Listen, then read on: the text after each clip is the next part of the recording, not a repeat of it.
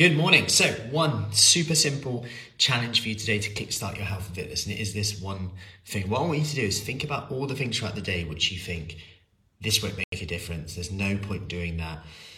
Um, I can only do that, so there's no point. And I want you to do those things. So, if you think about that five minute workout, you've only got five minutes. Oh, there's no point doing that. I want you to do that. If there's, oh, I've had one already. I might as well finish the packet. I want you to not finish the packet. There's only one left I might as well have it. I want you to not have that one thing. Oh, I can only exercise for 10 minutes a day.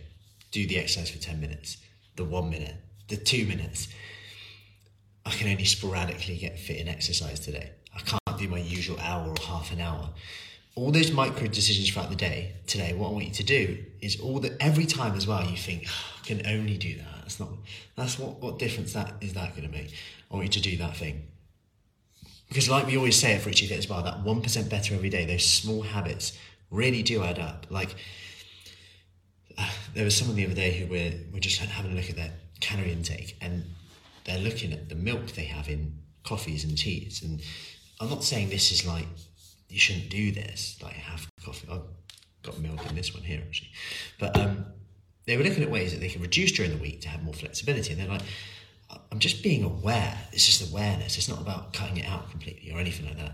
But she's like, the amount of milk she has is like, uh, like adds up to like five, five fifty calories a day, and that's like a meal, right? And she was like, that's interesting. Like, if I have a few almond milk ones or coconut milk ones, or just lower the milk intake on, on certain ones, what a difference that would have to my intake over the day. Um, it's interesting how these small decisions add up. The one minute workout here, because then when you get that in, you feel better. It helps your energy levels, helps your insulin resistance. We know from research that just standing up helps your insulin sensitivity.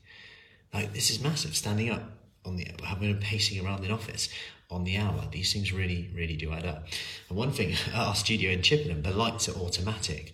So sometimes I'm doing a talk like this, a Q&A or something, then the lights just turn off. I have to get up and walk around and sit back down weirdly, that's a very good thing to do to get me active and actually keeps me like, well, get, get up, get back down. So, challenge today, do the things that you think will not make a difference and that are pointless today.